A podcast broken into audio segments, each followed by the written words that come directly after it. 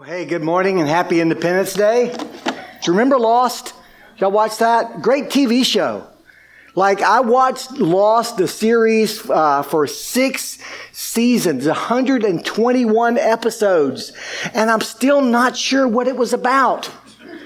Like, am I the only one? I don't, I don't think I'm alone in that. In fact, I, I, it seems to be a prominent view on the internet of people who would consider themselves to be fans of Lost. And I am a fan of Lost. It was a great TV series. Like it didn't jump the shark or go off the rails. It, it just seems like they didn't know how to land the plane which is ironic because the plane crashed on that beach, right? On that island. It's like the creator of the story like started writing something and didn't know how to end it. Like I've watched so many movies and read numerous books where that's the same problem.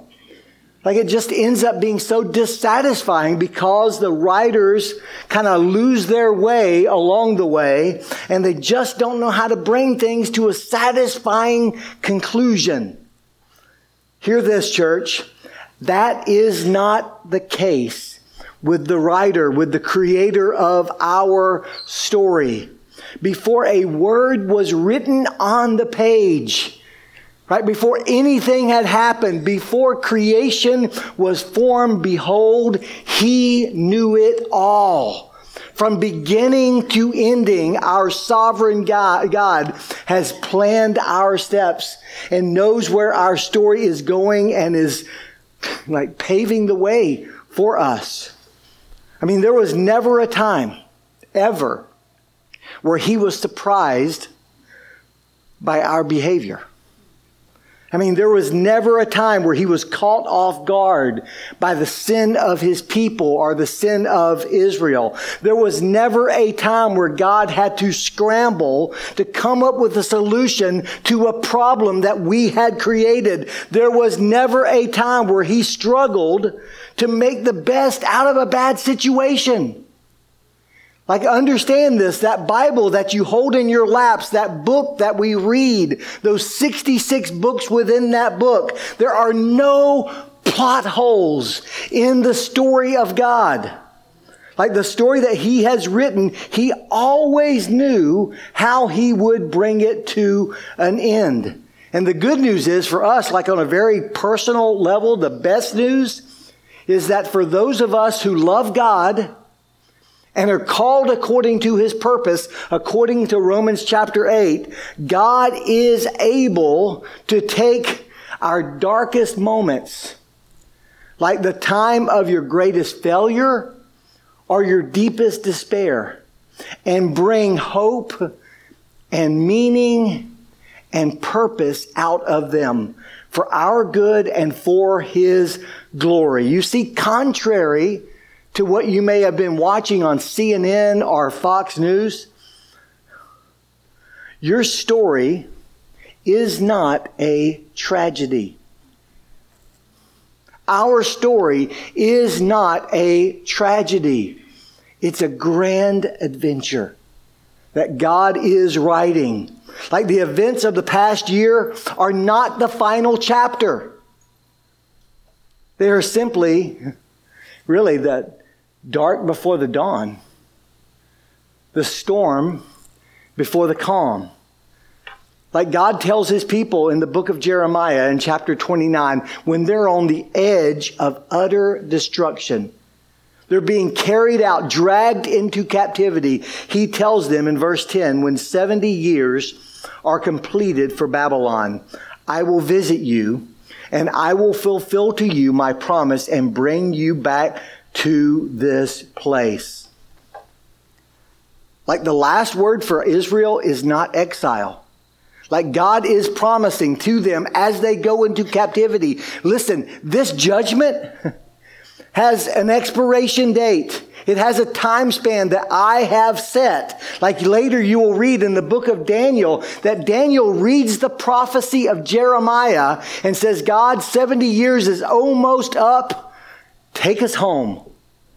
Like, keep your promise. And in the context of this promise, God says, For I know the plans I have for you, declares the Lord. plans for welfare and not for evil, to give you a future and a hope. You see, this favorite of all verses, right? This is the kind of verse that you read on a t-shirt. It's painted on a sign and posted in your house. Like I've seen people put this on Facebook. You probably posted this promise on Instagram. This promise is amazing, yet this promise comes really with a bit of an edge. The edge is this when 70 years are completed. Like God makes this incredible promise to Israel I know the plans I have for you. They're for your welfare. They're for your good. They're not for evil. I have a future and a hope for you in 70 years. I mean, it's interesting to me that for all of us in this room, that's pretty close to the average lifespan. So it's like God is saying, listen, I know the plans I have for you plans for your welfare, plans for your good, not for your harm, not for evil. I want to give you a future and a hope. But hey, you know, these next 70 years, they're going to be a little bit rough. So buckle up. Understand your life is not a tragedy. Your life is an adventure. So claim this promise. Christians claim this promise. But remember the context. In fact, the passage we're going to look at this morning, you can turn to Jeremiah 31. The passage we're going to look at from Jeremiah 31, beginning in verse 31, actually unpacks the promise that God makes to Israel in Jeremiah 29, 11. Like the future and the hope that God is speaking of, that God has in store for them, is something that is new, something that is better, and something that is permanent. God says, Behold, the days are coming, declares the Lord, when I will make a new covenant with the house of Israel and the house of Judah. Not like the covenant I made with their fathers on the day when I took them out of the land by the hand to bring them out of the land of Egypt. My covenant that they broke, though I was their husband, declares the Lord. By the way, this is the only time in all of the Old Testament where the phrase new covenant is used. Like God is not being flippant. He's not being careless with his words. He knows exactly what he is saying. He's saying, listen, I'm going to make a new covenant that's not like the old covenant that I made at the time of the Exodus, that Mosaic covenant, that old covenant. And so you got to wonder, like, what's wrong with the old covenant? Like, why do we need a new covenant? What's wrong with the old covenant? Well, the answer is this we are. Israel was. That's what was wrong with the old covenant. Je- Jeremiah does not condemn the old covenant. He condemns Israel for breaking the old covenant. Like there was one major problem with the old covenant us. Like Israel, sin was the problem. The old covenant was broken even before it was ratified. Remember the story? Like God gives the Ten Commandments to Moses, and before the people can say, We're all in, they're making a golden calf and sacrifice to it. Uh, sacrificing to it. They're getting drunk and sleeping around. They're doing all kinds of crazy stuff before the old covenant was even ratified. And do you see the wording here? God refers to himself as the husband of Israel, which means that he considers the old covenant sort of like a marriage contract. And God is saying, listen, I was your husband, and you cheated on me on our wedding night. Like we couldn't even make it to the honeymoon. You were already unfaithful to me. In fact, that's the language you read throughout the book of Jeremiah. Like God puts it this way it says, The Lord said to me in the days of King Josiah, this is Jeremiah 3 6, Have you seen what she did, the faithless one? Israel? Have you seen how she went up on every high hill and under every green tree and there played the whore? I mean, that is pretty graphic language. See, God is saying, listen, my covenant is not the problem. You are. Israel is. Sin is. And like any husband, God takes adultery personally. He takes cheating very personally. Wouldn't you? Like husbands? If you found out that this week your wife had a date with a guy that was not you, or one of your sons, or her father, Wives, if you found out that your husband was planning a trip, a couple's kind of getaway, and you weren't part of that couple, but it was someone else, wouldn't you take that personally? Like God takes it personally, and yet the bride, Israel, doesn't even seem to care, has no effect on them. The idea that they're committing adultery, spiritual adultery against God, doesn't even seem to impact them. In Jeremiah 8 12, God asked this question Were they ashamed? Like, was Israel ashamed when they committed this abomination, this spiritual adultery? And he answers himself, No, they weren't, they weren't ashamed. They weren't at all ashamed. In fact, they didn't even know how to blush. Like Israel had hardened their heart against God so long and for so so many uh, so often and for so long that now they didn't even like recognize right from wrong. Like they didn't even know how to blush. They had built up the callous on their hearts so long that they could do this abomination and have no kind of emotional effect, no shame, no guilt. Like that's where Israel was. And yet, instead of forsaking her, like instead of forsaking his bride, instead of divorcing her and walking away from for good, God makes this stunning statement. He says, I will make a new covenant with the house of Israel and with the house of Jacob. Like the word there literally is, I will cut a new covenant. This isn't simply a second chance. They've had countless chances. This isn't like the husband trying to make the best of a terrible situation, kind of our last ditch effort to save our marriage. We're going to go away on a couples retreat. We're going to find this new counselor. We're going to work it out. Like, let's look at some photo albums and remember how good it used to be. No, this is not God giving them a second chance. This is the answer to the problem that has been plaguing, man, plaguing mankind since the Garden of Eden. Verse 33, he explains, For this is the covenant that I will cut, that I will make with the house of Israel after those days, declares the Lord. I will put my law within them, and I will write it on their hearts.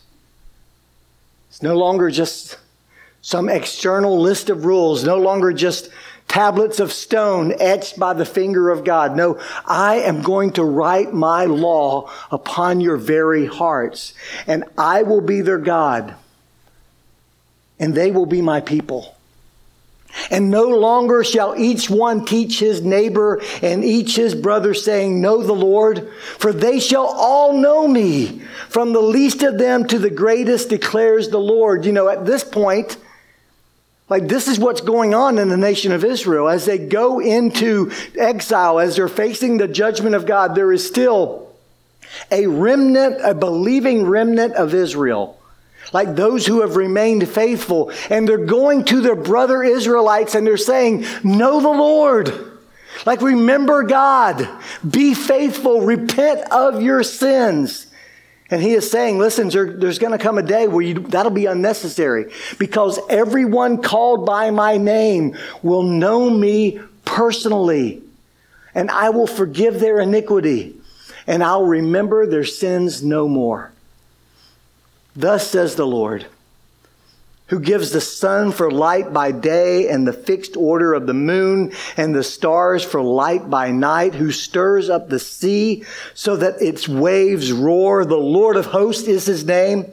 If this fixed order departs before me, declares the Lord, then shall the offspring of Israel cease from being a nation before me forever. Thus says the Lord, if the heavens above can be measured and the foundations of the earth below can be explored, then I will cast off all the offspring of Israel for all that they have done, declares the Lord. Guys, the new covenant that God offers is way better than the old covenant, first of all, because it's personal. It's personal. Like the new covenant fully and finally solves the problem of our unfaithfulness. Like that phrase in the book of Jeremiah, repeated over and over, that phrase, stubbornness of heart.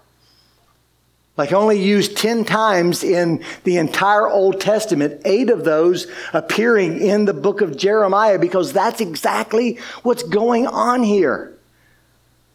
Like God has repeatedly offered them like a second chance and a third chance and a fourth chance, and they have hardened their hearts against God. They've become so stubborn, but the new covenant solves, solves that problem fully and finally. It solves the problem of our unfaithfulness, and it does it by bringing the law from the outside to the inside. We're going to talk about that next week in the prophecy of Ezekiel of a, a new heart, a heart of flesh that God is going to offer us under the new covenant.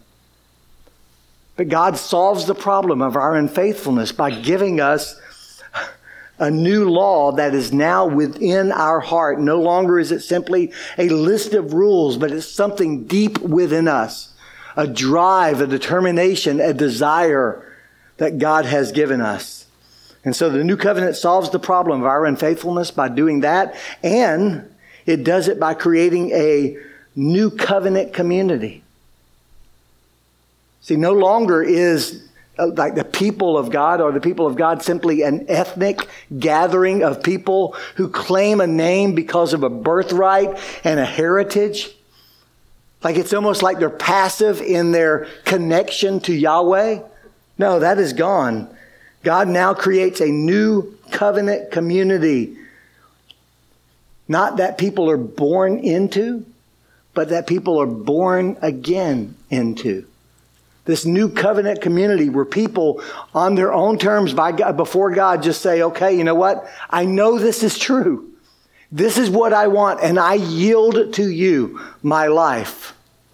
And so God finally solves the problem of our unfaithfulness by forgiving and forgetting all of our sin. But does that mean God has a bad memory? No, God's never truly forgotten anything, but He chooses not to remember our sin against us. The new covenant is better than the old covenant because it's personal and because it's permanent. Like as you read this promise of the old covenant, most of the words in the covenant are reserved to explain to us that this is full and this is final. This is God's ultimate solution. There's not going to be a new, new covenant. This is it. And it is permanent. Like, how sure is this covenant? Well, it's, a, it's as reliable as the fixed laws of nature, according to Yahweh. It's as sure as the sun and the moon and the stars. Like this covenant, this new covenant, is as likely to fail as the universe is to grind to a sudden halt. Like it can no more be revoked than one can measure out the heavens or plumb the foundations of the earth. This new covenant will not end. It will never fade away. You can bet your life on it. And some of you have. You can bet your eternity, eternity on it. And many of you have. Like you know that God is a God who makes and keeps promises. And so you're betting everything you have on the promise of God. Like within the context of this new covenant that God is making in Jeremiah 32, God says this. He says, Behold, I am the Lord, the God of all flesh. And then he asks this question is anything too hard for me? Like, once again, in the context of this radical promise made by God of a new covenant, of a new heart, of complete forgiveness, of restored fortunes for Israel, God says, is anything too hard for me? Is there anything impossible for me? Is there anything God cannot do? Well, yeah, I mean, I can think of a couple things. I mean, a couple things that clearly Scripture says God cannot do. The first one is this God cannot lie. I mean, Scripture makes it clear over and over that God is not a man that he should lie. Like God cannot lie. He is incapable of lying. When he speaks the truth, it's like he's breathing. That is a reflection, the expiration of who he is. God cannot, it's impossible for God to lie. And the second is this God cannot change. Like God is immutable. Like Jesus is the same yesterday, today, and forever. God cannot, will not, can never change. And so you put those two things together, and if you have a God who doesn't lie and a God who cannot change, that means that things that God has said in the past are as sure today as they were when he first said them. That's why he says to the uh, believers during the time of Malachi, I, the Lord, do not change. Therefore, you, O sons of Jacob, are not consumed. Like, I'm not going to blot you out and start with a new group. I'm not going to pick another nation. I have chosen you, and because I do not change, you will not be consumed. See, the new covenant is better because it's personal, because it's permanent, and mostly because it's actually a person. Guys, hear this. Fast forward about 600 years from this event. 600 years later, after God has promised that He's going to bring a new covenant, Israel has, in a sense, been restored to the land, now as a vassal nation. Jerusalem and the temple have been rebuilt. It's the week of the Passover, and a rabbi named Jesus is in an upper room with his disciples.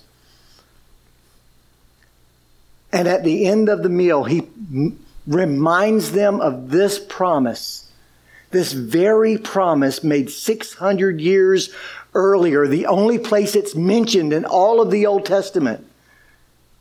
And he shows his disciples just how far God will go to cut a covenant with his people. He says this He says, This cup that is poured out for you is the new covenant in my blood.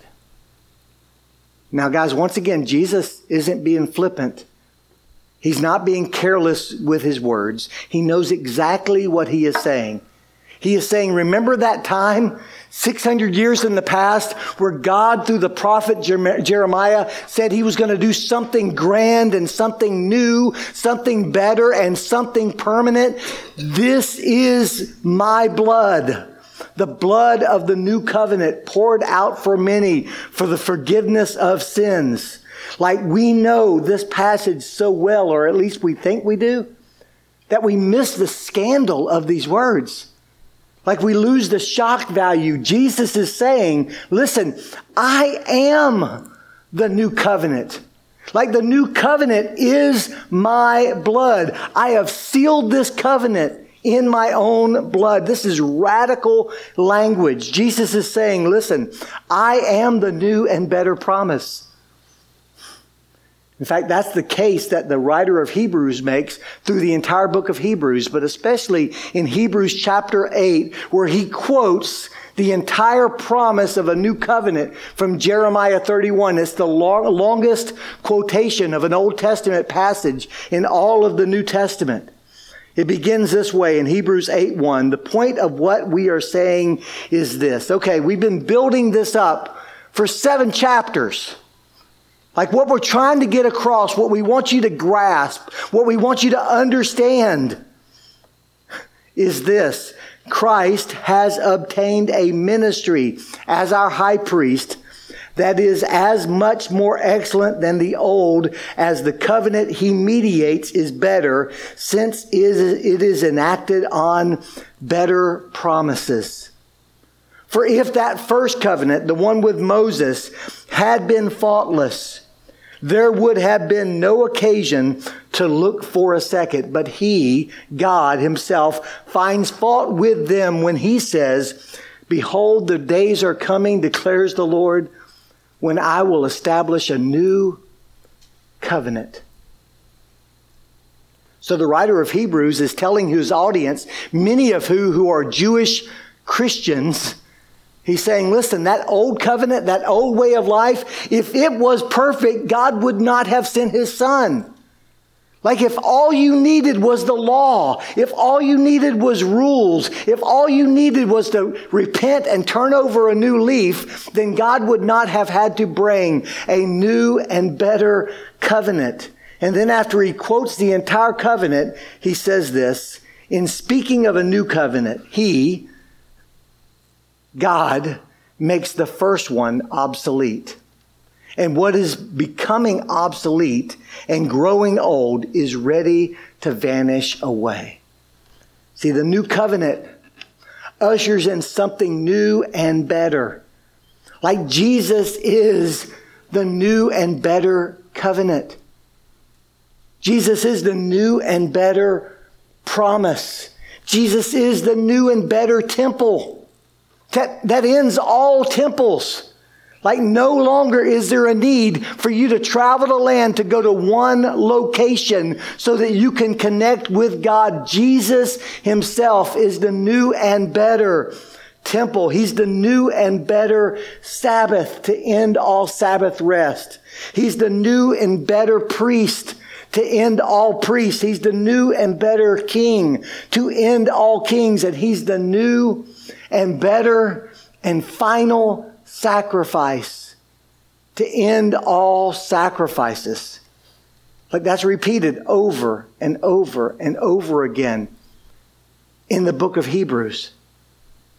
The writer of Hebrews says in chapter 7 He sacrificed for their sins once for all when He offered Himself.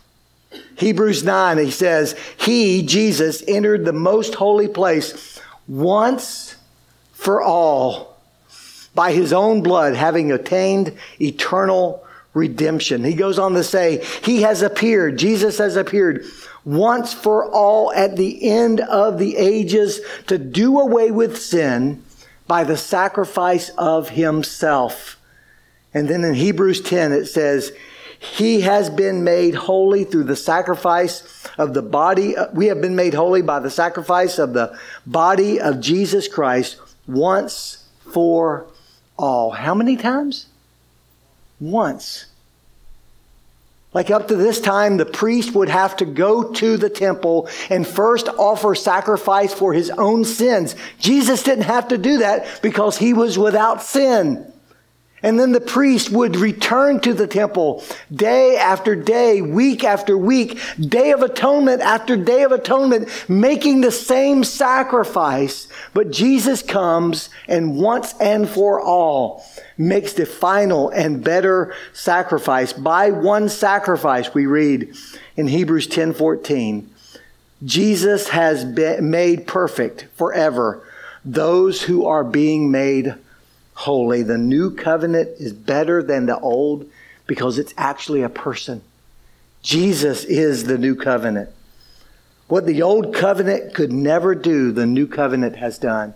What the old covenant could never do, God did by sending his son as the substitute for sin once and for all. The old covenant, the law, the best it could do is expose our sin, tell us that we're broken in need of being fixed.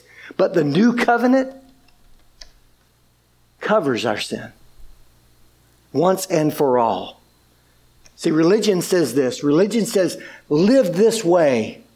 Try harder, do better, get your act together, do this, live this way, and God will finally accept you. But the new covenant, the new covenant says, at infinite cost to himself through Jesus Christ, God accepts you. And now live for him. Hebrews 9:15 puts it this way, he Jesus is the mediator of a new covenant so that those who are called may receive the promised eternal inheritance, since a death has occurred that redeems them from the transgressions committed under the first covenant. All of the rules that you couldn't keep, Jesus has kept. All of the punishment that you deserve, Jesus has borne. And so, what this tells me is that God can bring his story and plans to bring his story, the one he has been in writing since eternity past, God brings his story to a full and satisfying conclusion. My question is you know that. Are you enjoying that? Are you living in like the assurance of that right now? Are you confident in that? Does that fill you with joy? Does that change how you live? Like I think about it this way. I, I just think about two brothers growing up in the same home, same mom and dad. And then one day, dad comes in and tells the kids and explains to the whole family, guess what, guys? this March at spring break, we are going to Disneyland. What? Yeah, we're going to go to Disneyland. It is going to be awesome. We're going to get a, a, a park hopper pass. We're going to go to all four parks. It is going to be incredible. We're going to stay locally right there. We're going to eat and party and just have a blast together. I know it's November, but get ready, guys. It is going to be awesome. And one of those sons hears that. He hears the promise of his father that they're going to go to Disney World, and immediately he begins to fret. He goes online and he's like, Man, Disney World is expensive. Do we have that much money? Like, are we just going to get into debt? Are we making a bad decision? Oh, I don't know how this is going to work out. And it's in Florida? Oh my goodness. That is such a drive. How are we going to get there? We only have one week, and to go to each park is going to take five days or so. So, how, like, how is this even going to work? And as the days progress and they turn into weeks and they turn into months, he grows in his worry. He grows in his anxiety, his fretting. I know that dad said this, but how is it even possible? But then the second week of March rolls around, and all the kids load into the family SUV and they head for Disneyland. And they get there, and guess what? It's awesome. The weather is perfect. The food is amazing. Every ride is just so much fun. And this boy has a blast. Like it's the time of his life, the best week of his childhood. Now, his brother back in November, heard the same promise of his father. And instead of it turning his stomach inside out and causing him to begin to fret and worry, his thought was this We're going to Disney World? Are you kidding me? This is going to be awesome. And he got on the internet too, but he started looking at what each park has to offer. And he's like, You can ride that. You can go here. You can eat that. Oh my goodness, it's going to be incredible. And the more he read and the more he studied and the more questions he asked, the more excited he was. And so Days went into weeks, and those weeks went into months. And the second, the second week of March rolled around. He loaded in the SUV with the rest of the family, and he went to Disney World. And when he got there, it was even better than he thought it would be. It was the greatest week of his life. Both those boys had an awesome time at Disneyland. But the second boy started enjoying his time in November. So, which one of those boys sounds like you? Church, you know the promises of God. You know the character of this God who makes promises that he cannot lie and he cannot change. Are you enjoying the promise of God or do you believe the lie that your life is a tragedy? Not an adventure. See, God can bring his story to a satisfying conclusion and he can bring your story, your personal story to a full and satisfying conclusion. I know the plans I have for you, declares the Lord, plans for welfare and not for evil, to give you a future and a hope. Church, claim that promise today. But remember the context. Life's an adventure. It's not a comedy. Things are going to get hard, but God always keeps his promise. Let me just close with this story. My, one of my best friends, a guy from my wedding and a guy I went to college with, his name's Tim Melton. He's a pastor, and we used to be youth pastors living about an hour from each other when I lived in North Carolina and he lived in South Carolina. And when he was young in youth ministry, he went on his first mission trip with his youth group. Like they had planned for it for a long time. He had a kind of a ragtag youth ministry. A lot of the kids were brand new to the faith. Some of them weren't even Christians yet. He knew them through young life. He got them into the church and they went on this mission trip. They raised their money to go on it and they were heading from South Carolina all the way to the northeast of the United States. And on the way there, the only thing Tim could think about was, oh man, we're $2,000 over budget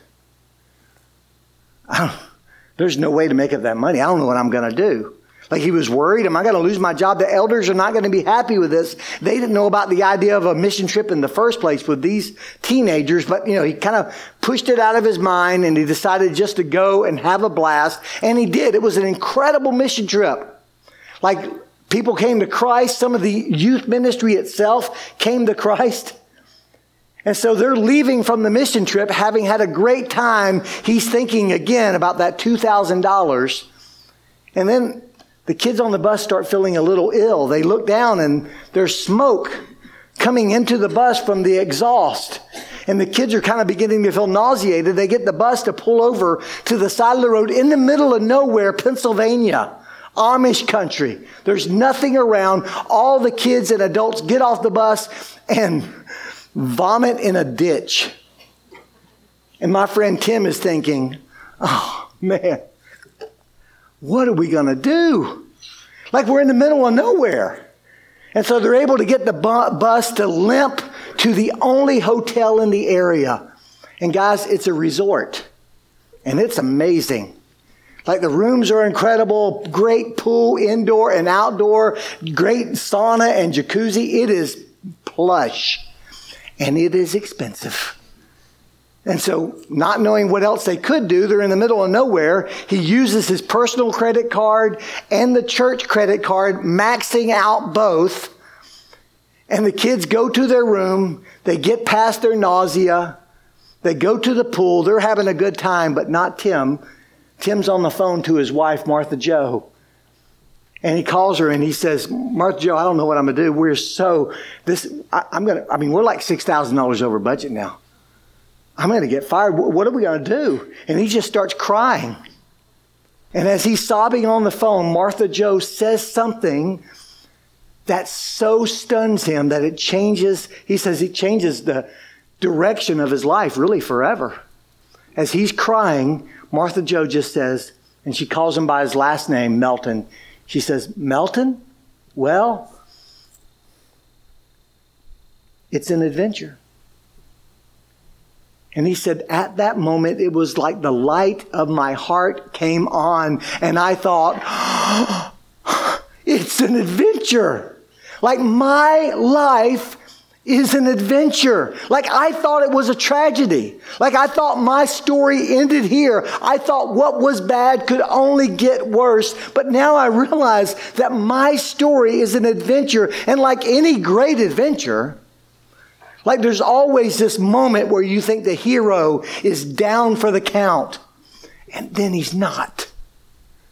And so he stayed on the phone with Martha for a little bit longer. They prayed together. He dried his tears and he got his swimming trunks on and he went to the pool and he had a blast. For the next two days with these students, enjoying the adventure that was their life until the new bus, which was better than the old bus because it lacked vomit, pulled up. And the first thing the bus driver did was say, Hey, just to let you know, the bus company is going to cover all the expense of the hotel, including meals and everything else. I'm certainly out of fear that they were going to get sued, I'm sure. and then he gave him a certified check for the full amount of the bus rental. And Tim took the check and thought, we were 2000 over budget and now we've made a couple thousand dollars on this mission trip. How is this even possible? And he rode back to South Carolina just having a blast along the way, but guess what? He got to enjoy that. Two days earlier, when he remembered that his life was not a tragedy, it was an adventure. And, church, your life is not a tragedy because it's linked to Jesus himself. You are hidden in Christ in God.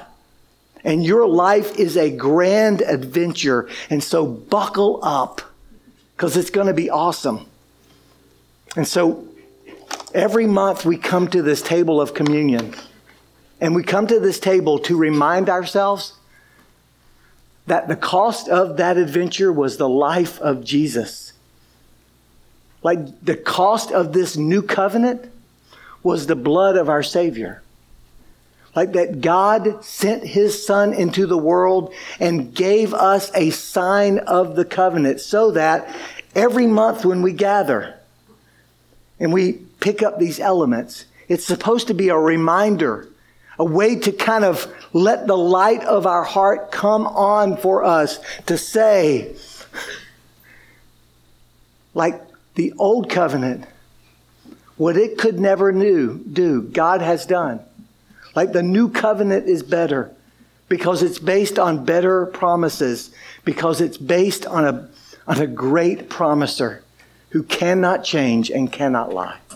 And so I'm going to pray for us. And as the next song plays, if you could come up and just get your elements of communion, take them back to the table, and we'll take them together after this song. So if you are part of the new covenant community, if you have trusted Christ as your Savior, we want you to join us in communion. Let's pray. Lord Jesus, you are incredible. You have the ability and the power as the maker, the creator of all things, the one who speaks everything into existence, the one who calls things that are not as though they are. Lord Jesus, you have that ability to call dead people and make them alive. You have the ability to take all of our broken promises, all of our failures, all of our hurt, all of our woundedness, all of the brokenness of this world, and work it together for your good, for our good, and for your glory. We thank you for that, Lord Jesus. We pray in your name. Amen.